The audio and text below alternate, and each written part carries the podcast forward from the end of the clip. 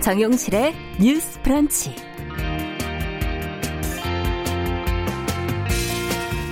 안녕하십니까. 정용실입니다.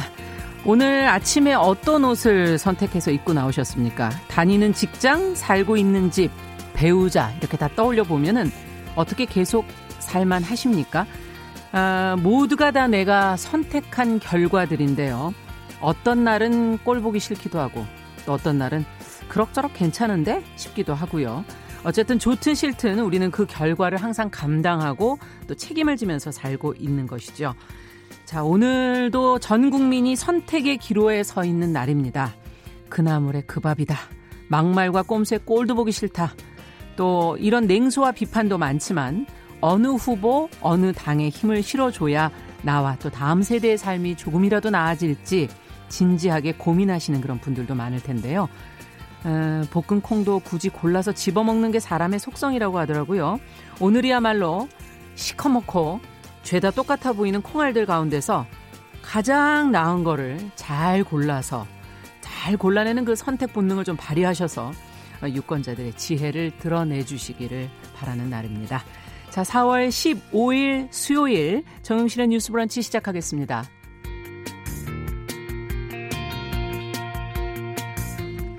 네, 오늘 사이로 총선을 맞아서 정용실의 뉴스 브런치 선거 관련 소식 그리고 이야기들 위주로 좀 준비를 해봤습니다. 아, 특별한 인터뷰도 준비를 해놓고 있으니까요. 한 시간 기대해 주시기 바랍니다.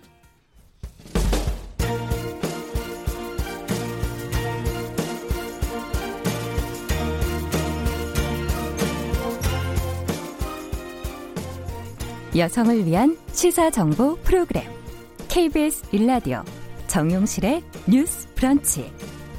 여러분의 의견을 기다립니다. 샵 9730으로 문자 보내주세요. 짧은 문자 50원, 긴 문자 100원이 부과됩니다. 네, 정용실의 뉴스 브런치는 항상 여러분들과 함께하고 있습니다. 문자, KBS 콩, 유튜브 라이브로 실시간으로 들어오셔서 의견 남겨주실 수 있고요. 언제든지 방송이 또 끝난 후에는 유튜브랑 팟캐스트로도 방송을 들으실 수 있습니다. 자, 아무리 선거 날이라도 뉴스픽을 걸을 수는 없죠. 오늘도 두 분 모셨습니다. 더 공감 여성정치연구소 송문희 박사님 안녕하세요. 네, 안녕하세요. 전혜연 시사평론가 안녕하십니까? 네, 안녕하세요. 어떻게 두 분은 투표를 할 시간이 없으셨죠? 아침 준비하시느라. 네, 오늘 투표할 건데 아까 네. 어, 오프닝 멘트에서 그나물의 그 밥 얘기를 하신 게 참 와닿았거든요. 예. 근데 아, 그나물의 그 밥이라 할지라도 나물도 무쳐 보면은 무칠 때 양념에 따라 맛이 달라지고 그럼요. 그날 내가 어떤 기분으로 버무렸느냐에 따라 달라지고 거거든요. 아, 그래서 어 최선이 아니더라도 차선, 차선이 안 되면 차악이라도 오늘 꼭 투표하시길 음. 바랍니다. 네. 전혜연 평론가도 안 하셨죠? 아니요, 저는 아침 일찍 투표하고 왔습니다. 그러셨군요. 예, 오프닝에 저도 비유를 해보자면 음. 복구콩도 이렇게 골라보면 다 다르다라고 하듯이 콩 살피듯이 꼼꼼하게 살펴서 음. 투표했거든요. 아직 안 하신 분들 어, 시간 내고 하시기 바랍니다. 네. 자, 오늘 뉴스는 이제 첫 번째 뉴스는 문재인 대통령이 어제 이제 국무회의에서 코로나19 극복을 위한 긴급 재난지원금 지급 대상자들에게 미리 좀 신청을 받으라 이렇게 어, 지시를 했는데 여기에 대해서 야당이 지금 반발을 하고 있다 그러는데 관련 내용을 전혜연 평론가께서 좀 정리해 주시겠어요? 예, 긴급재난 지원금에 대한 뉴스가 워낙 많이 나오다 보니 좀 헷갈리실 수도 있어서 일단 기준을 다시 한번 말씀드리면 예. 4인 이상 가구 기준으로 100만 원이 적용이 되는데요. 건강보험료를 기준으로 소득하위 70%가 음. 대상이 됩니다. 일반적으로 이런 예산이 집행이 되려면 추경을 국회에 제출하고요. 그렇죠. 국회에서 심의를 해서 통과가 되면 이제 지급 신청을 받아서 보통 이렇게 신청하는 이 결과로 이어지게 음. 됩니다. 물론 이제 과정 심사도 해야 되죠. 근데 이제 문 대통령의 발언을 어제 청와대에서 브리핑한 내용을 살펴보면 어, 추경안 통과로 예산을 확보한 뒤에 신청을 받는 것이 통상적인 절차이지만 예. 지금 워낙 신속한 집행이 중요하니까 어, 국회가 이런 과정을 밟기 전에 일단 지급 대상자들에게 통보를 해줘서 음. 신청을 받으라라는 지시가 내려왔다는 거죠. 네. 청와대에서는 가장 중요한 것은 속도이기 때문에 음. 좀 미리 행정 절차를 맞춰 놓으라는 뜻이다 이렇게 밝히고 있습니다.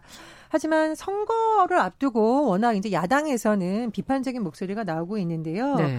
이 통합당의 경우에는 이 박형준 공동 선대위원장의 성명을 내서 이거 선거 코앞에 두고 재난지원금 이용해서 표심을 사라는 행태 상태다 이렇게 비판을 했었고 이 불공정 관건 선거 시비를 자초하는 것 아니냐 이렇게 야당은 또 목소리를 내기도 했습니다. 네, 선거철이라고 해서 또 할 일을 안 할 수는 없고 또 야당 입장에서 또 그렇게 볼 여지도 있고 두 분은 어떻게 보세요? 그 문 대통령이 그 재난지원금 대상자 신청을 미리 받으라고 한 거는 지금 엄중한 상황이기 때문에 이제 미리 신청을 받아놓는 행정적인 절차를 하겠다는 것이지 음. 총선 전에 돈을 미리 주겠다는 건 아니지 않습니까? 네. 그래서 이 부분은 이제 좀 분리를 해야 될 것 같아요. 야당이 반발하는 것은 어떤 부분에서 반발, 반발을 하냐 그러면 그 이인영 대표가 고민정 후보 이제 유세를 하면서 어떤 얘기를 하냐면 당선되면은 재난지원금을 100% 국민들에게 주도록 노력하겠다 이런 말을 함으로써 음. 야당에게 어떻게 보면 반발의 빌미를 좀 준 것 같아요. 네. 그래서 재난지원금이란 자체가 국민의 세금으로 가는 것인데 이거를 뭐뭐 뭐 여당 대표가 마음대로 주는 것처럼 이렇게 음. 얘기하는 거는 좀 부적절한 언사였다 이렇게 말씀드리겠습니다. 네. 음, 그런데 지금 지난번에 우리도 몇 번 다뤘었는데요. 건강보험료 기준으로 소득 하위 70% 예. 잡는 거 특수고용 노동자라든가 프리랜서들은 굉장히 이게 잘못하면 차별받을 수 있다는 얘기가 나왔었잖아요. 그렇죠. 이제 지역 가입자들 같은 경우에는 음. 소득이 최근에 확 줄었는데 건강보험료 기준으로는 마치 소득이 많은 것처럼 그래서 정부에서 일단은 이렇게 지급을 하면서 지급 안 된 층 사람들 중에서 이의 신청도 받는다고 하거든요. 음. 그러면 정말 내 생활은 너무 어려운데 이의 신청까지 하고 받으려면 상당히 좀 시간이 걸리는 부분이 그렇겠네요. 있습니다. 그래서 아마 여러 가지 해석은 나올 수 있겠지만 행정적인 절차를 좀 빨리 진행하자 저는 음. 그런 의도도 좀 있다고 봅니다. 네. 자, 다음 뉴스는 이제 국내 지금 최대 포털 사이트인 네이버가 총선 기간에 지금 실시간 급상승 검색어 서비스를 이제 중단을 해오지 않았습니까? 이제 오늘 재개를 한다고 하는데 이 실검 서비스 이 총선 공정성에 영향을 주지 않기 위해서 중단했다 이렇게 밝혔는데 어떻게 보세요? 선거에 미치는 영향이 실제로 있는 건지 두 분의 의견을 좀 들어보고 싶네요. 그 지난 2일부터 실시간 검색어를 중단했었죠. 예. 그랬다가 오늘 이제 오후 6시 음. 투표가 끝난 끝나는. 6시부터는 다시 급상승 검색어 서비스를 개재한다고 합니다. 네. 어떻게 보면은 이게 이제 검색을 하면서 여론의 동향들을 유권자들이 알 수 있는 건데 지금까지 보면은 이런 댓글이 약간 좀 많이 갈라지면서 오히려 대결 양상을 부추기면서 민심을 좀 왜곡할 수도 있다 어. 이런 우려가 있었던 것이거든요. 예. 어, 기억을 거슬러 보면 지난 8월에 조국 전 장관 사태 때 그 댓글 1순위, 2순위가 계속 음. 2시간 간격으로 조국 사퇴하세요. 조국 힘내세요. 이런 식으로 팽팽하게 음. 갈라졌습니다. 그러면서 만약에 이런 것들이 선거 때도 나온다 네. 그러면 민심이 많이 왜곡될 수 있다. 이런 것들이라고 해서 한 것인데 네. 뭐 저는 약간 좀 생각이 다릅니다. 네이버의 실시간 검색어나 이런 것들이 이런 생각을 할죠. 유권자들이 그걸 보면서 우하고 쏠려간다. 음. 뭔가 이리저리 우왕좌왕하고 유권자들이 막 쏠린다. 이런 생각을 하는 것 같은데 저는 그 또한 유권자의 판단의 몫이라고 생각을 해서 뭐 음. 뭐 굳이 이렇게까지는 너무 그 시간을 줄일 필요는 없겠다. 댓글을 안다는 시간을 네. 이런 생각은 듭니다. 어떻게 보세요? 저는 반대의 생각을 하고 있습니다. 저는 이 포털 사이트의 어떤 검색어 서비스가 자칫하면 21세기판 막걸리 선거를 재현할 수 있다고 생각을 합니다. 막걸리 선거? 막걸리 선거 이런 거잖아요. 예. 이제 후보자와 가까운 사람들이 동네 사람들 모아놓고 막걸리 사줘요. 그러면서 음. 우리 후보에 대해서는 좋은 얘기 해주고 나쁜 후보에 대해서는 때로는 확인되지도 않은 그랬대 이런 정보를 퍼뜨리는 음. 거거든요. 근데 대면 접촉을 하던 시기에는 이것이 일일이 만나기 때문에 조금 한정적일 수 있고 한데 온라인 같은 경우에는 지금 검색어뿐만 아니라 연관 검색어 서비스가 들어가 있었어요. 아. 그러면 예를 들면은 어, 죄송한 얘기지만 우리 정용실 아나운서 이렇게 하면 음. 뉴스 브런치가 같이 나와야 되는데 네. 정용실, 정영실, 장영실 이런 식으로 누가 음. 조작을 하면 음. 어 이분 그럼 장영실의 후예인가라는 음. 전혀 잘못된 정보가 유통될 수 있다라는 그렇죠. 거죠. 예. 선거에서 가장 중요한 것은 공정성입니다. 그래서 음. 저는 공정성을 해칠 수 있는 좀 가능성을 차단하기 위해서 포털들이 이렇게 했다고 보고요. 또 조금 긍정적으로 보는 것은 만약에 정치권이 나서서 강제로 했으면 부작용이 많을 텐데 포털 자체 내에서 아. 이런 또 어떤 시도를 하는 것은 일부분 필요하다고 봅니다. 연관 검색어까지도 아, 네, 주의해야 된다. 그래서 이번에 보니까 예. 네이버에서 이제 그 기간 예. 동안에 후보자 이름을 딱 치면은 자동 완성 기능이 아. 안 되더라고요. 음. 그런 거 그리고 그 연관 검색어도 중단했어요. 아마 그렇군요. 그런 측면에서 한 것 같은데 음. 막걸리 얘기하시니까 아주 옛날에는 이제 아주 어렸을 때 시골에서는요 진짜 그 시절을 생각해보면 막걸리하고 고무신이 돌았던 것 같아요 시골에 그러면서 예. 선거가 이루어졌었는데 그때에 비하면 정말 지금 민주주의가 많이 성장했구나 맞아요. 이런 생각이 듭니다. 예. 자, 그러면 다음 뉴스를 또 하나 살펴보죠. 송파구청이 이 박사방 공범이 유출한 것으로 추정이 되는 이 개인정보 명단을 홈페이지에 올려서 2차 가해 논란이 지금 일고 있거든요. 어, 경찰이 지금 내사에 착수를 했다고 하고 관련 내용을 전혜연 평론가께서 전해주시죠. 어떻게 된 일입니까 이게? 이게 지금 송파구청에서 개인정보 유출 사례가 실제로 좀 적발이 된 것으로 판단을 했는데 예. 문제는 이 본인 개인 정보가 유출됐다고 판단될 경우에 주민센터로 연락해 달라는 취지를 알리면서 오히려 피해자들의 신상 정보가 공개된 것 아니냐라는 비판이 일고 음. 있습니다. 예를 들면 이제 공고문이 사실 지금 인터문에도 떠 있어요. 삭제를 네. 했다곤 하지만 문제되는 그 공고문의 문제가 뭐냐면 이 명단에 유출 날짜, 그러니까 이지 이름 중에서 두 글자, 그 다음에 생년, 성별, 주거지 이렇게 들어가 있는데 그것을 본 네티즌들이 어 이거 누가 누군지 다 특정될 수 있는 거 아니에요? 그렇죠. 더군다나 이 좁은 동네에서 어. 한 달에만 건너면 누군지 다 알 수 있다 이렇게 되면 너무 과한 거 아니냐. 그래서 결과적으로 피해자에 대한 신원 정보가 유출된 것이 아니냐라는 비판이 일고 있습니다. 그래서 송파구청에서 이거 어쨌든 해당 게시글을 삭제했는데요. 경찰이 내사에 착수를 했었고 또 위법 행위가 있었는지 살펴보겠다 이렇게 밝혔습니다. 네. 근데 왜 이런 일이 일어난 걸까요? 어떻게 일을 했길래 이렇게 된 건지 지자체가 지금 2차 가해에 대한 개념이 없는 것인가 하는 그런 비판도 지금 쏟아지고 있는데 두 분께서는 어떻게 보십니까? 아니 이게 마지막 글자를 제외한 이름 전체와 생년월일, 성별, 주거지 일부가 다 나온다 그러면 예, 모를 수가 사실은 없죠. 구청에서 충분히 개별적으로 연락할 수 있는 사안입니다. 아. 이거를 떡하니 공고문에 붙여가지고 많은 사람들이 개인 정보를 알 수 있게 하는 거는 명백하게 구청의 실수라고 실수라고 해야 될까요? 예, 실수 음. 큰 실수다 이렇게 보여지고 왜 그러는 걸까요? 도대체 이건 2차 가해에 해당될 수도 있습니다. 네. 저희한테 도로 질문을 해주셨는데 네. 송 박사님 어떻게 보세요, 저는 평론가께서 말씀해주신 조금 예. 다르자면 이제 생년까지만 나와 있는 건데 어쨌든 피해자를 특정할 수 있는 정보가 담겼다는 비판이 나올 수 있고요. 네.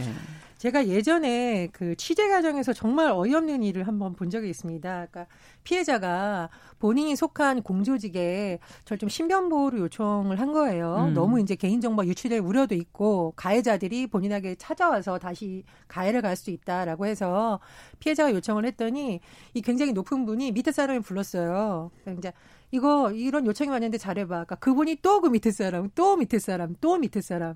다, 다 알게 된 거 아닙니까? 그런데 그럼? 나중에 이분들이 이렇게 얘기했어요. 우리는 보호해 주려고 그런 거예요. 그런데 결과적으로 피해자 정보가 계속 유출이 된 거고, 음. 이 피해자한테 가장 막내인 남성 직원이 전화가 왔대요. 당신 보호해달라고 지시가 내려왔는데 뭘 보호해달라는 거예요? 피해자가 깜짝 놀란 사례가 있었고요. 음. 제가 이 사례를 접하면서 아, 참 훌륭하신 공무원분들도 많지만 일부 잘못된 이런 행정 편의지적 방식이 피해자들의 가슴에 정말 멍을 더 깊게 된다라는 걸 많이 깨달았습니다. 그래서 음.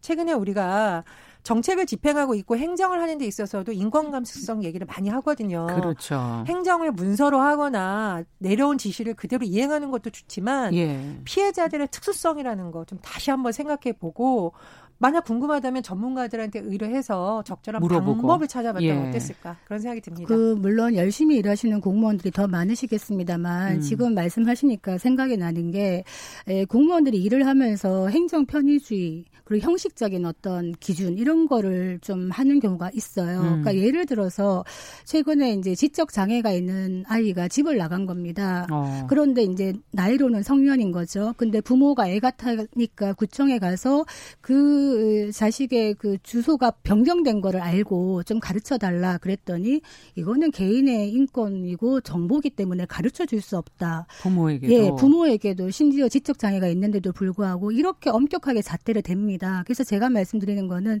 그런 경우는 또 피해자나 이런 것들을 보면서 사실은 좀 유, 유연하게 할 수가 있는데 음. 너무 형식적으로 일하는 건 아닌가 이런 생각이 들었습니다. 네. 그래서 이제 행정의 영역에서 각종 위원회를 만들어서 뭐 여성들이 국민들이 참여한다던거나 전문가들이 참여해서 할 수 있는 방법들을 좀 많이 찾고 있습니다. 그래서 음. 인권에 관련된 민감한 문제, 아까 네. 말씀해 주셨듯이 어떤 장애인들에 대한 특수 상황에 대해서 그렇죠. 잘 판단하기 어렵다라고 하면 전문가들의 자문을 꼭 받아보시는 게 좋을 것 같습니다. 네. 아무리 좋은 법과 제도가 있다 하더라도 그걸 현실 속에서 어떻게 구현해내느냐 하는 영역은 행정의 영역이 아닐까 하는 생각도 드네요. 자, 그러면 코로나19 앞서 긴급 재난지원금 얘기를 했었는데 요즘에 이걸 준다고 정보를 빼가는 그 스미싱 문자가 또 퍼지고 있다고 그러는데 좀 주의를 요하는 그런 내용인 것 같아 저희가 골라봤습니다. 송 박사님께서 좀 정리를 해주시죠. 네, 저도 받았습니다. 문자 음. 한번 핸드폰 켜보시면 어, 반가운 소식처럼 들 보이죠. 긴급 재난자금 도착했습니다. 아. 이렇게 옵니다. 네. 그러면 그거를 보면 이렇게 링크가 걸려 있어요. 그러면 만약에 탁 누른다. 예. 누르는 순간 핸드폰에서 소액 결제가 되거나 음. 아니면 핸드폰에 저장되어 있는 모든 그 정보들 개인적인 정보라든가 문자 메시지 예. 저장해 놓은 것들 그리고 금융 정보 이런 게 다 털립니다. 아. 그렇기 때문에 그런데 또 지금 이 순간에 그런 게 오네요. 이건 항상 예. 와요. 항상 오는 건데 이 스미싱이라는 게 뭐냐면 문자 메시지 SMS 더하기 피싱 낚는다는 거죠. 네. 이두 개가 섞인 것이 스미싱인데 늘 옵니다만 요새는 또 코로나가 주안점이다 보니까 가장 사람들이 관심이 많은 게 긴급 재난 기금이다 보니까 음. 그렇게 오는 것인데 이거는 지금 막아놨습니다만 또 다른 형태로 계속 올 것이기 때문에 정말 유의를 요합니다. 네. 지금 기다리시는 분들 입장에서는 참 안 그래도 형편이 안 좋아서 지금 여러 가지 대책을 찾고 있는 분일 텐데 문자 때문에 또 한 번 더 속상하신 거 아니, 더 힘들어지는 거 아닐까 하는 그런 생각도 들거든요. 어떻게 보세요? 그래서 의외로 백신 프로그램에 대해서 관심 안 갖는 분들이 많은데 예. 꼭 설치하고 또 실시간 감시 모드 작성을 많이 시켜야 됩니다. 그래서 어르신들 중에 스마트폰 뭐 전화하는 깔고 이런 건잘 예, 모르시잖아요. 잘 모르시는 경우 있기 때문에 예. 주변 분들이 서로 서로 도와서 좀 한번 점검을 하셔서 보안 체계 한번 점검하는 게 필요할 것 같고요. 네. 그리고 우리 메신저나 SNS를 많이 쓰는데 문제는 뭐냐면 이 비밀번호가 유출될 경우에 단체 대화방이라던가 가족 간의 대화방에 들어와서 음. 마치 가족인 양 행사에서 또 이렇게 돈을 피싱을 하는 것도 한동안 유행했었습니다. 근데 아. 어르신들이 문자는 하도 누르지 말라고 하니까 안 눌러요. 예. 근데 아들은 행세를 하면서 가족들의 이름을 막 불러가면서 가족의 대소사에 대해서 얘기를 하면서 하면은 의심을 하지 않고 돈을 붙여주는 사례가 직접 아, 많았습니다. 그런 경우도 있군요. 예, 그리고 금융기관의 대출 상담 서비스를 받으러 갔는데 바로 다음날 그 금융기관이라고 전화가 와서 어, 지금 뭐 심사를 하고 있다 전세 대출 그런데 어, 고객님이 주민등록번호를 잘못 적으신 것 같다 이렇게 해서 또 개인정보 유출되는 네. 경우가 있는데 이 피해를 받으신 분들이 제가 아는 분 중에 경제부 기자도 있었습니다. 그러니까 이거는 사실 지적인 예. 부분하고 상관이 없고요. 그렇구나. 평소에 이런 것에 대한 경각심이 있느냐 없느냐와 차이입니다. 예. 그래서 조심하셔야 될 것 같고 만약에 스미싱 의심 문자를 수신을 했거나 아 내가 악성 앱에 어떻게 감염이 된 것 같다. 예, 문제가 있는 것 같다. 라고 하면 국번 없이 118로 신고를 하시면 118. 됩니다. 네. 그 왜 우리가 적자 생존 이런 얘기 하잖아요. 음. 자꾸 까먹으니까 저도 그렇습니다. 스마트폰에다가 많이 적어놔요. 그러면 뭐 음. 비밀번호 같은 것도 워낙 많다 보니까 그렇죠. 적어놓고 하는데 이게 털리는 경우에는 다 오픈이 되는 겁니다. 그래서 아. 어, 일단은 비밀번호 같은 거, 뭐 보안번호 이런 거는 핸드폰에다가 저장을 하지 마시고, 네, 그게 중요하고요. 예. 그다음에 문자 많이 오는 스팸 스미싱이 어떤 게 뭐냐? 택배가 도착했습니다. 음. 나에게 택배를 보낼 사람은 많지 않다 음. 생각하시고 음. 그다음에 청첩장, 네. 모바일 청첩장 그리고 무료 쿠폰이 왔습니다. 이런 거 절대 열어보시면 안 됩니다. 네, 알겠습니다. 자, 뉴스픽 얘기는 여기까지 하고 전혜원 평론가 송문희 박사님은 총선 관련 얘기 함께 좀 앉아서 해주시기 바랍니다. 잠시 후 다시 또 이야기 나눠보겠습니다. 자, 그럼 이번에는 중앙선거관리위원회를 저희가 좀 연결해 보겠습니다. 이 시간, 이 시각의 그 투표 상황, 또 유의해야 될 사항들은 혹시 현장에서 없는지 점검을 좀 해보도록 하죠. 유고은 리포터 연결합니다. 나와주세요, 유고은 리포터. 네, 안녕하십니까. 저는 지금 중앙선관위에 나와 있습니다. 네, 지금 시각이 10시 25분. 이 시각 지금 투표 상황은 어떻게 돼가고 있습니까? 네, 10시 기준 전국 투표율은 11.4%로 집계가 됐습니다. 예. 오전 9시 투표율 집계에서는 지난 20대 같은 시간 총선과 1% 가까이 높은 걸로 차이가 났는데 네. 현재는 지난 20대 총선과 같은 시간 11.2% 투표율과 비슷한 수준을 보이고 있습니다. 네. 지역별로 보면요. 강원도가 12.6%로 가장 높았고요. 그 뒤를 대구가 12.5%로 따라가고 있습니다. 강원도와 대구는 투표 시작 이후부터 계속 높은 투표율을 보이고 있고요. 이 사전 투표율 35.77%로 가장 높은 투표율을 기록했던 전남은 10.1%로 다소 낮은 투표율을 보이고 있습니다. 네. 아직 오전 투표율이라 진행 상황은 좀 더 지켜봐야 그렇죠. 할것 같고요. 광주는 9.4%로 이전 집계와 마찬가지로 가장 낮은 투표율을 보이고 있습니다. 또 서울과 경기는 앞서 9시 투표율에서는 동일한 투표율을 보였는데 네. 현재는 서울이 11.2% 그리고 경기는 11.5%로 경기도가 다소 높습니다. 있습니다. 네. 이 사전 투표와 대외 투표 그리고 선상 투표, 거소 투표가 오후 1시부터 반영이 되면 지역별 투표율 순위에는 또 변동이 있을 걸로 예상이 됩니다. 그렇군요. 오후부터 이제 좀 본격적으로 투표율이나 이런 것이 정확하게 나올 것 같은데. 네. 코로나 19 때문에 이제 투표소 풍경이 예전과 좀 달라졌을 거 아니에요? 네, 그렇습니다. 네. 아마 방문하신 분들 많이 느끼셨을 텐데요.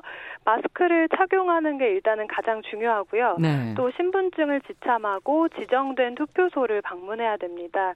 이 투표소에 도착하면 가장 먼저 발열 검사를 하게 되는데요. 네. 37.5도 미만인 사람만 본 투표소에 들어갈 수가 있고 의심 증상이 있는 사람은 동선이 분리된 임시 기표소에서 투표를 해야 됩니다. 네. 투표소 입구에 감염 예방을 위해서 손 소독을 하고 일회용 비닐 장갑도 껴야 하고요. 바닥에 1m 간격으로 스티커가 붙여져 있는데 음. 이에 맞춰서 앞 사람과 거리를 1m 이상 유지한 채 줄을 서야 됩니다. 네. 신분증을 제시할 때는 마스크를 잠깐 내려서 본인 확인을 받으시면 됩니다. 아 그렇군요. 어, 열이 있으신 분은 임시기표소가 또 마련이 돼 있는 거군요. 네. 네. 어, 투표 관련 또 유의사항 혹시 있는지요? 주민등록증이나 여권 그리고 청소년증 같은 신분증 원본을 꼭 지참을 해야 하고요. 예. 선거법 개정으로 올해부터는 처음으로 만 18세 이상 10대들이 유권자가 됐는데요. 네. 만 18세 청소년 유권자는 투표장에 갈 때 청소년증이나 학생증 등을 반드시 가져가야 합니다. 네. 또 신분증 사본이나 사진을 찍은 파일은 사용할 수가 없고요.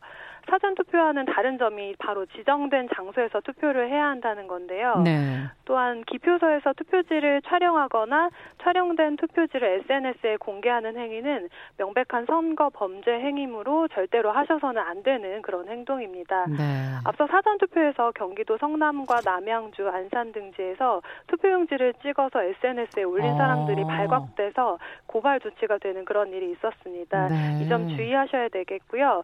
또 기표하실 때 주의할 점이 있는데요. 예. 두개 란에 걸쳐서 표를 하거나 두곳 이상의 란에 표를 한 경우에는 그리고 도장 이외의 기입은 무효표로 간주가 됩니다. 그렇죠. 그리고 유권자의 실수로 투표소 안에서 사진을 찍거나 뭐 몇 번 후보에게 투표했다고 다른 사람에게 말해서는 음. 안 되고요. 기표소 안에서 기표를 마친 투표 용지를 촬영하거나 투표 용지를 훼손하는 행위, 그리고 투표소 100m 안에서의 투표 참여 권유 행위 등은 금지가 됩니다. 음. 또 선거법상 투표 용지에 잘못 표기했다고 해서 유권자의 실수로 인한 투표용지를 새로 받는 그런 일은 없으니까요. 신중하게 투표를 하셔야 됩니다. 그러네요. 선거법 위반이 될 수도 있으니까 정말 조심하셔야 될 부분이 많은데 네. 요즘에 투표 후에 인증샷들을 지금 뭐 많이 어, 올리고 있지 않습니까? 근데 예전처럼 그냥 해서는 안 되는 부분이 분명히 있잖아요. 지금 네. 코로나 19 상황이기 때문에. 그렇습니다. 실제로 사전 투표 때 이런 분들이 많이 있어서 정부에서는 특별히 자제 요청을 하고 있는데요. 네. 비닐 장갑을 벗고 맨손에 투표 도장을 찍어서 인증하는 건 적절하지 않은 행동이고요. 네. 또 비닐 장갑 위에 도장을 찍는 것도 감염 우려가 있기 때문에 자제하셔야 합니다. 예. 이 투표 인증과 관련해서는 투표 확인증으로 인증을 대신할 수 있는데요. 투표 당일 투표 관리관에게 요청을 하면 현장에서 받을 수가 있습니다. 아, 투표 확인증이라는 걸 받아서 인 인증을 하시는 게 좋다. 네, 맞습니다. 네. 자, 이제 무증상 자가 격리자들 오늘 투표할 수 있다 그러는데 앞서 우리가 이제 지정된 장소에서 하는 것이 사전 투표와 다르다는 얘기 해 주셨거든요. 시간대, 장소 이런 게 일반 투표자들하고 어떤 차이가 있는지요? 네, 일단 어제까지 투표 의사를 밝힌 자가 격리자는 발열, 기침 등 증상이 없으면 오늘 오후 5시 20분부터 7시까지 1시간 40분 동안 투표를 위해서 외출을 할 수가 있습니다. 네. 이 자가 격리자는 애플리케이션이나 문자로 전담 공무원에게 투표소로 출발한다고 알린 뒤에 반드시 마스크를 착용하고 외출을 해야 하고요. 일부 지방자치단체는 자가 격리자와 투표소까지 동행하는 공무원을 1대1로 배치할 예정입니다. 네. 이 투표가 마감되는 오후 6시 이후에 투표를 할 수 있는데 6시 이전에 투표소에 도착을 해야 투표를 할 수가 있습니다. 음. 자가격리자도 일반 유권자와 같은 전국 14,330개 투표소에서 투표를 하는데요. 네. 자가격리자 투표는 일반 유권자의 투표가 끝난 오후 6시 이후에 시작이 됩니다. 음. 자가격리자는 투표 시작 전까지 야외에 마련된 대기 장소에서 기다려야 하고요. 네. 그 자가격리 유권자는 2미터 이상씩 간격을 두고 대기를 하고 대기 장소에서 대화를 나누는 것도 금지가 됩니다. 음. 일반 유권자 수가 많은 경우에는 자가격리자의 대기 시간은 그만큼 길어질 수가 있고요. 그렇죠. 따라서 자가격리자의 투표 시작 시점은 투표소별로 차이가 날 수도 있습니다. 네. 기표소로 들어갈 때는 자가격리자와 일반 유권자가 마주치지 않도록 정부는 동선을 구분을 했고요. 네. 정부는 자가격리자 한 명이 투표를 마치면 기표소를 바로 소독하고 하고 또 다음 자가 격리자가 들어가도록 안내를 합니다. 음. 이 투표를 마친 분들은 거주지로 즉시 돌아 와야 하고요. 귀가한 뒤에 자가격리 앱이나 전담 공무원을 통해 반드시 알려야 합니다. 음. 투표가 끝나고 바로 귀가하지 않으면 무단 이탈로 간주가 됩니다. 그것도 처벌받을 수 있습니다. 예. 어쨌든 투표도 중요하지만 안전도 그만큼 중요하다는 걸 다시 한번 느끼게 되네요. 네. 네, 오늘 말씀 잘 들었습니다. 네, 고맙습니다. 네, 중앙선관위에 나가 있는 유고은 리포터였습니다. 자, 여러분은 지금 정영실의 뉴스 브런치 듣고 계시고요. 듣고 계신 지금 시각 10시 31분 넘어서고 있습니다. 라디오 정보센터 뉴스 듣고 오겠습니다. 지역구 253명과 비례대표 47명 등 300명의 국회의원을 선출하는 제21대 총선 대부분 지역의 당선인 윤곽은 오늘 밤 10시쯤 드러날 것으로 보입니다. 비례대표 선출을 위한 정당 투표의 경우 투표지 길이가 48.1cm에 달해 수개표로 진행되고 개표 작업은 내일 오전 8시쯤 마무리될 전망입니다. 중앙선거관리위원회는 오늘 오전 10시 현재 21대 총선 투표율이 11.4%라고 밝혔습니다. 투표는 오늘 오전 6시에 시작돼 오전 10시까지 전체 유권자 4,399만 4,247명 가운데 501만 2,919명이 참여했습니다.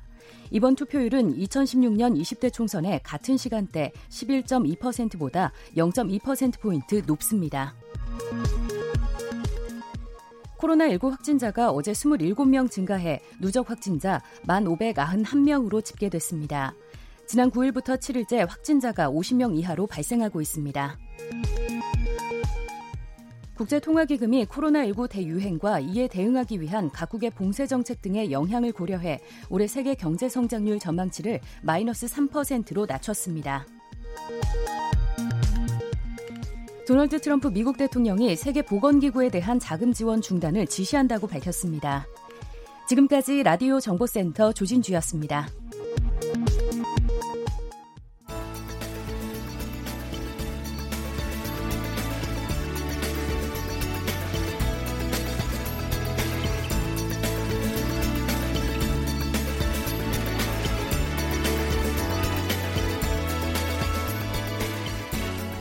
세상을 보는 따뜻한 시선. KBS 일라디오 정용실의 뉴스 브런치. 매일 아침 10시 5분 여러분과 함께합니다. 네, 정용실의 뉴스 브런치 듣고 계신 지금 시각 10시 33분입니다. 자, 오늘은 정말 여느 때와는 다른 특별한 날입니다. 특별한 기분으로 투표에 또 참여하시는 분들이 있지요. 만 18세 이상부터 지금 선거에 참여할 수 있게 되면서 생애 첫 번째 투표를 하게 된 청소년들 좀 설레고 그러지 않을까 하는 생각도 들고요. 그리고 또 감염병 최전선에서 아직까지도 분투를 하고 있는 의료진들도 있습니다. 이들은 정말 힘든 가운데도 국민의 권리를 또 행사하러 어, 그 장소에 가셔야 될 텐데요. 차례로 저희가 전화를 연결해서 이야기를 좀 들어보도록 하겠습니다. 아, 먼저 청소년 페미니스트 네트워크 위티의 최유경 공동대표 전화 연결합니다. 안녕하세요. 네, 안녕하세요. 네. 유경입니다. 반갑습니다. 네, 반갑습니다. 네, 어, 만 18세 이상부터 이제 선거에 참여할 수 있다 앞서 말씀드렸는데 첫 생애 투표를 하게 된 건가요? 네 네, 저는 사전 투표 둘째 날에 투표를 하기는 했는데요. 예. 네, 그래도 첫 번째 투표였죠, 제 생에서. 어떠셨어요? 생애 첫 투표는 기분이 어떤가요? 저는 오래돼서 이제 기억이 안 나는데요. 어, 일단 사실 워낙에 세간에 이제 이목이 집중되어 있다 보니까 네. 좀 부담스럽기도 하고, 동시에 좀 이제 나도 할 수 있다라는 음. 느낌도 있고, 그리고 또 투표장을 나와서는 저는 삼성권, 청소년 삼성권 운동을 했다 보니까 예. 투표자 투표를 하고 투표장을 나와서는 아, 이게 뭐 진짜 별것도 아닌데 이렇게까지 청소년분들한테 안 주나 이런 생각도 좀 했던 것 같아요. 네. 어떠세요? 만 18세로 선거 연령 낮아진 거 반가운 일입니까? 반가운 일이죠. 왜냐하면 예. 지금까지 정치가 사실은 19금의 영역으로 여겨졌었는데 음. 그것을 한 단계 우선 부순 어떤 의미 있는 일이라고 생각이 들고 그리고 네. 덕분에 저도 투표를 할 수 있게 됐고 음. 하지만 다만 이제 아직 남아 있는 과제들이 많은 거죠. 이걸로 뭔가 청소년 참정권이 다 보장되었다라고 음. 하기에는 이미 아직도 투표를 못하는 청소년들이 너무 많고 네. 그리고 선거 연령 하향 이후에 청소년의 정치 참여를 굉장히 축소하고 제한하려는 시도들이 계속해서 이어지고 있잖아요. 예. 그래서 그렇다 보니까 이게 뭔가 끝이 아니라 이제 시작, 이제 아. 한 걸음이라는 느낌이 듭니다. 아주 야무지신데요.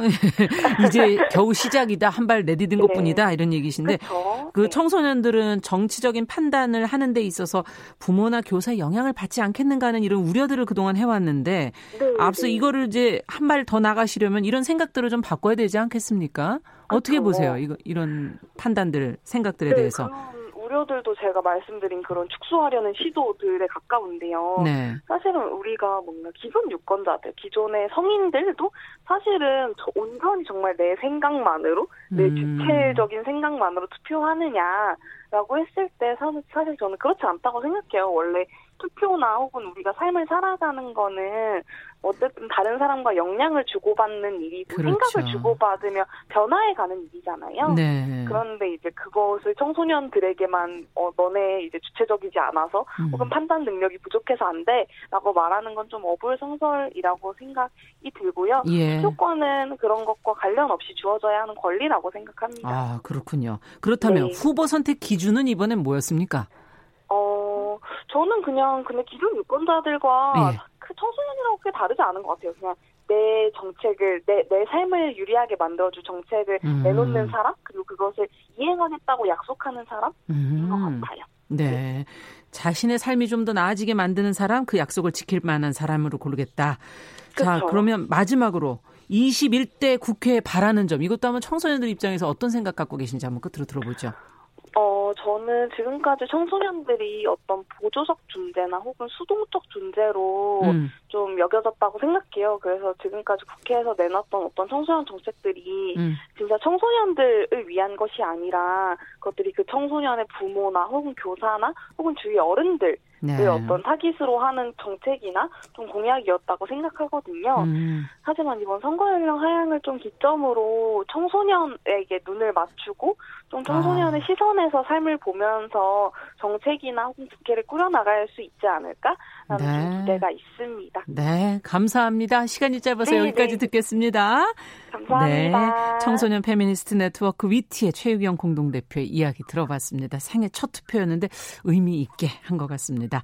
자, 그럼 이번에는 코로나19와 싸우, 여전히 싸우고 있는, 아, 그러면서도 투표를 참여하는 대구 동산병원의 나효정 간호사 전화 연결합니다. 안녕하세요. 네, 안녕하세요. 네, 지금 대구 지역 코로나 상황은 어떻게 많이 좀 나아졌나요? 아, 지금 확진자도 많이 줄고 있고, 퇴원 환자도 지금 많아지고 있는 추세이긴 합니다. 네. 본인은 근무를 언제 하셨어요?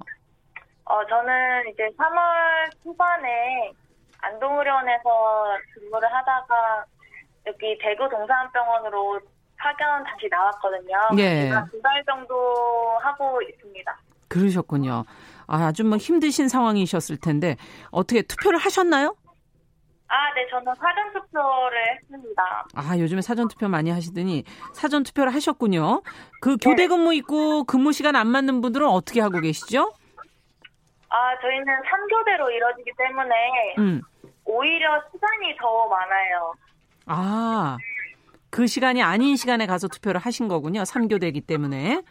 네, 오히려 3교대라서 네, 남들이 안 하는 시간에 저희는 할 수 있고 음.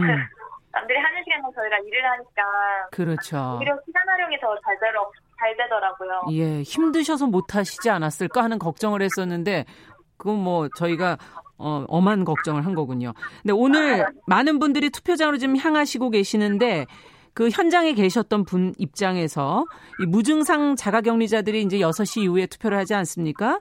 의료진으로 좀 당부하고 싶은 말씀이 있으시다면 좀 들어보고 싶네요. 이제 뭐 올해 코로나 시국인 만큼 네, 감염 관리가 철저히 돼야 된다 생각해요. 예. 마스크도 잘 챙겨서 다녀오시고 개별적인 사회적 거리 유지 1m 유지하면서 손소독도 잘 하고 절차대로 잘 안내만 받으면 크게 문제 없다고 생각하기 때문에 네. 절차만 잘 안내 받고 이행만 해주시면 될 것 같아요. 네, 알겠습니다. 아, 끝으로 나효정 간호사에게 투표란 어떤 의미였을까요? 투표란 대한민국의 국민으로서 자기의 생각을 담은 소중한 한 표라고 저는 생각을 해요. 네. 어, 앞으로도 계속 열심히 활동해 주시고 어, 그동안 고생 많으셨습니다. 감사합니다.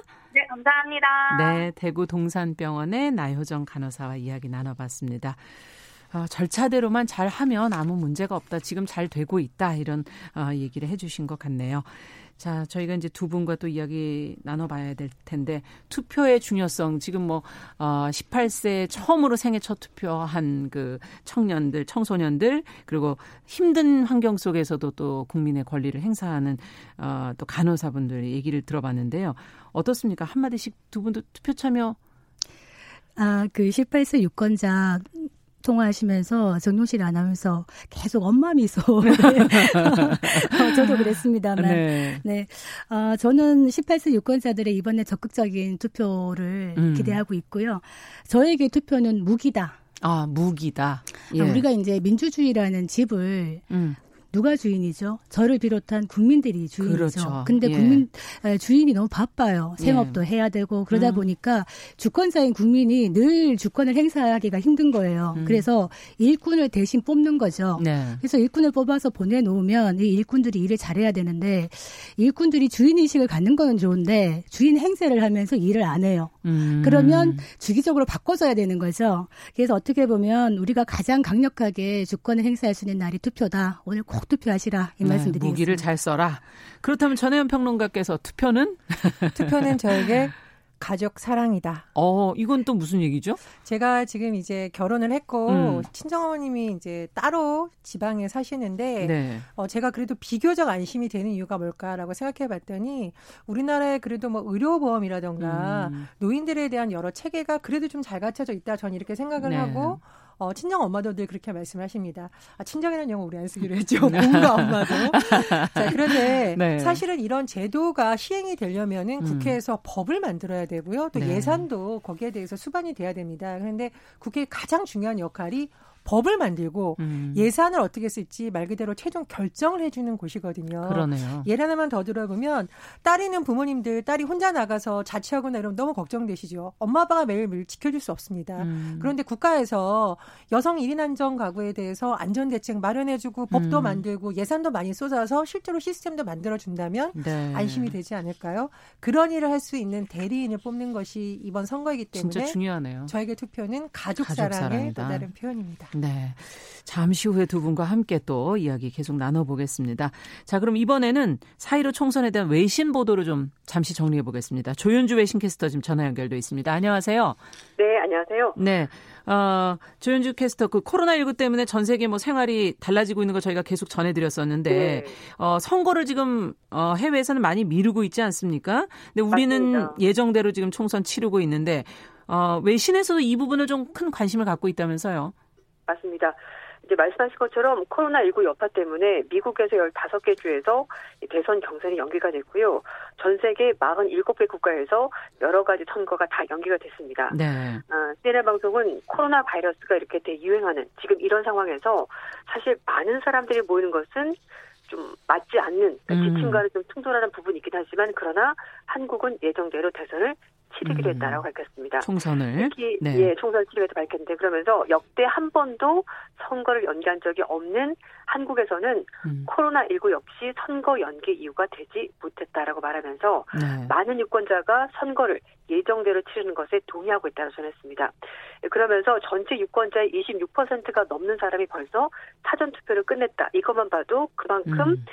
선거에 대해서 큰 관심을 가지고 있다라는 것을 알 수 있다고 전했고요. 예. 또 하나는 어쨌든 지금 코로나19가 유행하는 와중에 선거가 치러지기 때문에 투표소에서 발열 검사를 하고 음. 또 투표소에서 기존 인력 말고 추가로 2만 명을 더 투입하는 등 한국 정부가 어, 선거에 굉장히 여러 가지 신경을 많이 쓰고 있다라고 CNN에 전했습니다. 네. 또 자가격리 상태에 있는 사람들도 어, 일반 유권자들이 투표를 다 끝내는 시간인 오후 6시 이후에 네. 따로 투표할 수 있도록 장소가 마련돼 있다 이렇게 전했습니다. 관심들을 쏟고 있는데 이 네. 상황에서 선거를 치르는 것에 대한 지적들도 다양한 지적도 지금 나오고 있다면서요? 네 맞습니다. 사실 일단 사람들이 많이 모이는 것 자체가 조금 위험한 일이기 때문에 네. CNN 방송은 어, 그렇지만 그럼에도 불구하고 선거 연기하는 것은 역시 또 위험을 동반하는 일이다 이렇게 음. 평가했습니다.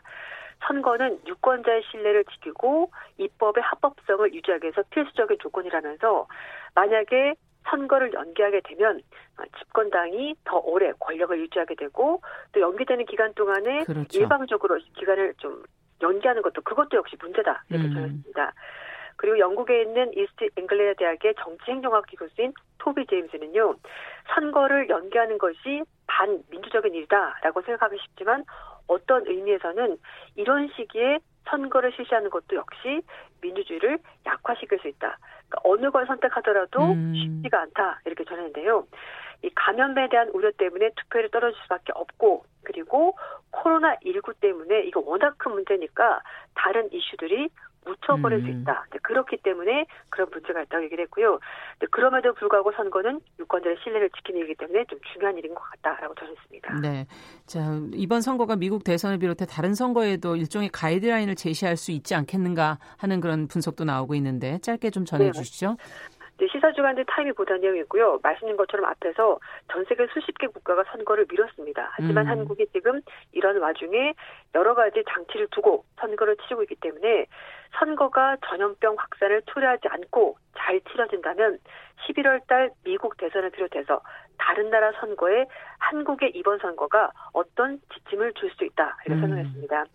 미국의 외교협회에 있는 스코 스나이더 선임 연구원은 한국의 총선은 코로나19 감염 위험을 최소화하는 방식에 대해서 충분한 고려 아래 진행이 되고 있다면서 미국에서 투표를 효과적으로 그리고 안정적으로 진행할 수 있는 모델이 한국이 될 수 있지 않겠는가 이렇게 음. 기대감을 표시했습니다. 네, 오늘 소식은 여기까지 듣겠습니다. 감사합니다. 네, 감사합니다. 네, 사이로 총선에 대한 주요 외신 보도를 조윤주 외신 캐스터와 함께 정리를 해봤습니다.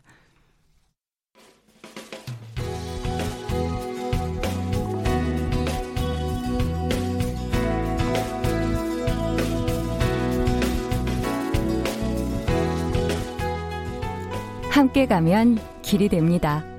여러분과 함께하는 정용실의 뉴스 브런치. 월요일부터 금요일까지 방송됩니다. 네, 정용실의 뉴스 브런치 오늘은 투표를 하는 날에 맞추어서 저희가 내용을 좀 준비를 해봤습니다. 이번에는 사이로 총선 민심과 변수를 좀 생각해보고 21대 국회에 좀 바라는 내용들, 과제들 짚어보도록 하지요. 다시 전혜연 평론가 송은희 박사님과 이야기 나누겠습니다. 자, 이번 선거는 어떤 특징이 있다고 보세요? 뭔가 좀 변화되긴 했죠. 다르죠? 예, 제도적인 측면에서 크게 세 가지를 볼 수 있는데요. 첫 번째로는 우리 인터뷰도 했는데 만 18세 청소년들이 처음으로 음. 투표에 참여하게 됐습니다. 전체 유권자에서 차지하는 비율은 1.2%이지만 의미는 굉장히 큽니다. 그러네요. 어, 더 젊은 세대들, 더 미래를 책임질 세대들이 정치에 관심을 갖고 참정권을 행사하겠다라는 것 음. 주목해서 볼 부분이고요. 두 번째, 준연동형 비례대표제가 처음으로 시험대에 오르게 됐습니다. 네. 여러 가지 평가가 나오 나오는데 일단 결과를 봐야 될 것 같은데 다만 취지는 좀 훼손됐다라는 데는 대다수 전문가들도 음. 같은 평가를 내리고 있어요. 그래서 총선 이후에 뭐 개정이 될 수도 있곤 하지만 일단 봐야 되는 것 같고요. 그렇죠. 세 번째로 이건 정말 우리가 예측하지 못했던 상황인데 감염병 상황에서 지금 투표가 음. 치러지고 있습니다. 어, 사전 투표 선거율은 상당히 높았는데 안타깝게도 재외국민 투표는 불가피한 사정으로 네. 제대로 진행되지 못한 사례가 있습니다. 그래서 제도적이라던가 상황적으로는 크게 세 가지 이런 특징이 나타난 것으로 볼 수 있습니다. 음. 그 말씀 주신 것 중에 그 첫 번째 그 18세 유권자는 수적으로는 54만 명 정도입니다만 네. 만약에 박빙 지역에서는 위력을 발휘할 수 아, 있다. 그렇죠. 이런 부분이 있고 네. 두 번째 아까 연동형 준연동형 비례제의 도입인데 어 취지가 훼손되었다고 말씀하시는데 아주 많이 훼손되었다. 그래서 음. 저는 가짜 준연동형 비례제라 음. 부르겠습니다. 그래서 두 거대 네, 정당이, 정당이, 사실은 네. 대놓고 어떻게 보면은 이런 위성 꼼수 정당을 만들어서 어 21대 국회가 되면 가장 먼저 할 것이 이런 왜곡된 선거법을 먼저 개정을 음. 해야 된다 이 말씀 드리고 싶고요. 네. 어, 세 번째는 아까 코로나 19라는 어떤 감염병 사태에서 이런 선거가 이루어지는데 정치학에서 저장 효과 이론이라는 게 있습니다. 네. 그러니까 어떤 거냐면 우리가 왜 사람 관계도 차곡차곡 쌓아놓고 있는 사람이 제일 무섭죠. 어. 유권자들은 쌓아놓고 있다는 겁니다. 4년 동안. 예, 어떤 이슈들을 예. 말은 하지 않지만 쌓아놓고 있다가 투표날 나가서 분출을 한다는 겁니다. 아. 그래서 어떻게 보면 코로나19에 많이 이제 가려져는 있지만 사라지지 않는 이슈들. 음. 저는 가장 큰 것이 아마 경제일 것이라고 생각을 해요. 예. 어, 지금 코로나 때문에 경제가 많이 힘든 힘듭니다만 그 전부터도 사실은 우리 한국 경제가 많이 약해져 있었다. 음. 그래서 거기에다가 강한 펀치를 날린 게 코로나19다. 음. 그래서 유권자들이 어떤 선택을 할 것인가 이런 선택을 함으로써 코로나19 이후에 한국 경제를 어떤 식으로 수습하고 끌고 음. 갈 것인가에 대해서 많은 생각을 할 것 같다. 이런 생각이 그렇군요. 듭니다. 지금 이슈 얘기를 마침 해주셔서 민심이 결정을 하게 되는 중요 이슈들 경제 지금 하나 짚어주셨는데 그 외에도 여러 가지 이슈나 의제들이 있지 않았나요? 저는 코로나19라는 것이 워낙 전 국민들에게 음. 공유되는 이슈이기 때문에 박사님하고는 생각이 조금 다른데요. 네. 왜냐하면 현 정부에 대해서 사실은 정권 심판론을 불을 붙이려면 음. 경제적인 음. 측면이 많이 부각이 돼야 됩니다. 네. 그런데 아시는 분들은 잘 아시지만 모르는 분들은 지금 감염병 상황이 당장 나에게 닥칠 수 있는 문제이기 때문에 과거만큼 경제 이슈라던가 안보 이슈가 크게 영향을 미치는 게 요즘 음. 저는 제한적이라고 보거든요. 그래서 오히려 감 감염병 사태에서 리더십을 제대로 발휘를 했느냐, 음. 그리고 국민의 안전을 제대로 지켰느냐 이런 부분이 오히려 이런 선거에서는 좀 더 영향력이 있지 않을까 상대적으로 그렇게 봅니다. 네. 또 다른 이슈가 있을까요? 음, 경제 부분에 대해서는 아마 이 감염병에 대한 어떤 대응과 별개로 국민들이 가장 심각하게 느끼는 것이 경제 문제, 예. 먹고 사니즘이라는 겁니다. 예. 그래서 의외로 많은 분들이 지금 보험 적금 깨면서 대출 받아서 지탱하는 분들이 많아요. 그렇죠. 그래서 음. 정치가 이런 일을 해줘야 되는데 과연 어떤 세력이 이걸 잘할 수 있을까를 가장 먼저 볼 것 같다. 음. 그래서 감염병은 뭐 몇 개월 안에 사라질 수 있겠습니다만 먹고 사니즘은 계속돼야 되기 때문에 이런 부분에서 아마 볼 것 같고요. 음. 어 일단 그 유권자 투표율이 저는 좀 관건인 것 같은데 네. 아마 3, 40대와 60대를 나눴을 때 지금 60대 이상 사람은 이제 수가 늘어나고 있고 3, 40대는 줄어들면서 약간 비슷해졌어요. 예. 유권자 분포가 음. 그래서 제가 볼 때는 저 같은 50대들이 이번에 어떤 생각을 갖느냐 어떤 음. 경제 이슈뿐만 아니라 우리가 되새기고 있는 어떤 공정의 이슈라든가 이런 것들에 대해서 어떤 표를 가질 것인가에 따라 좀 달라질 것 같고요 여성들도 이번에 여성 음. 유권자들이 이번에 엠번방 뭐 성착지 이런 그렇죠. 문제라든가 여성에 대해서 성적으로 소비해버리는 어떤 안이한 사회 인식 이런 것들에 대해서 좀 많은 각성을 하고 나오지 않을까 이렇게 한번 음. 추측해 봅니다. 저는 20대 투표율을 굉장히 주목해서 보고 있는데요. 네. 다만 이것이 여당에 유리할지 야당에 유리할지는 판단하기 참 어렵습니다. 왜냐하면 예전에는 젊은 층 투표율이 높으면 이른바 범진보 세력에서 좋아했었는데 음. 최근에 나타나는 양성을 보면 그것만도 아닙니다. 젊은 세대가 지금 실업이라던가 여러 가지 어려운 문제에 있어서 예. 절망이나 분노가 좀 쌓여 있는 상황이에요. 그래서 20대들이 과연 누구의 손을 들어줄지 좀 음. 봐야 된다고 생각을 하고요. 그리고 기존 그러니까 지금 30대 40대가 20대일 때는 뭐 SNS를 그렇게 많이 한다던가 그러지 않았었거든요. 그런데 지금은 전화 여론조사에서는 뚝 끊어버리고 오히려 SNS에 예. 본인의 감정을 표출하는 이런 음. 세대입니다. 그래서 여론조사상에 나타나지 않은 어떤 숨은 표심이 나타날지 예, 그런 아. 부분도 봐야 될 것으로 전망합니다. 네. 20대들은 이념적인 투표를 한다기보다는 철저하게 실리적인 투표를 합니다. 음. 어떤 것이 나의 삶에 도움이 되는가 그렇기 음. 때문에 20대의 투표율도 많이 봐야 되는 것이고 오늘 오후까지 가야 되겠습니다만 그렇죠.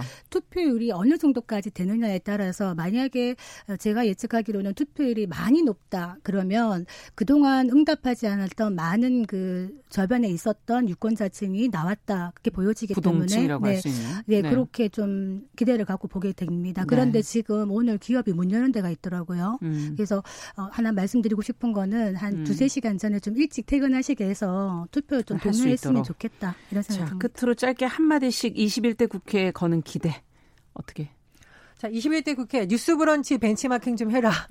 그때 감히 공부 좀 해라 이 얘기인가요? 예, 예. 우리 뉴스브런치가 음. 여성이나 어린이 관련 내용 또 장애인 음. 내용 사각지대 노인분들의 내용을 좀 많이 다루려고 노력하고 있습니다. 네. 국회는 정말 약자를 바라보는 시선이 있어야 되거든요. 음. 힘센 사람들의 주장을 담아내는 국회가 아니라 약자의 눈물을 먼저 보는 21대 국회 됐으면 합니다. 네.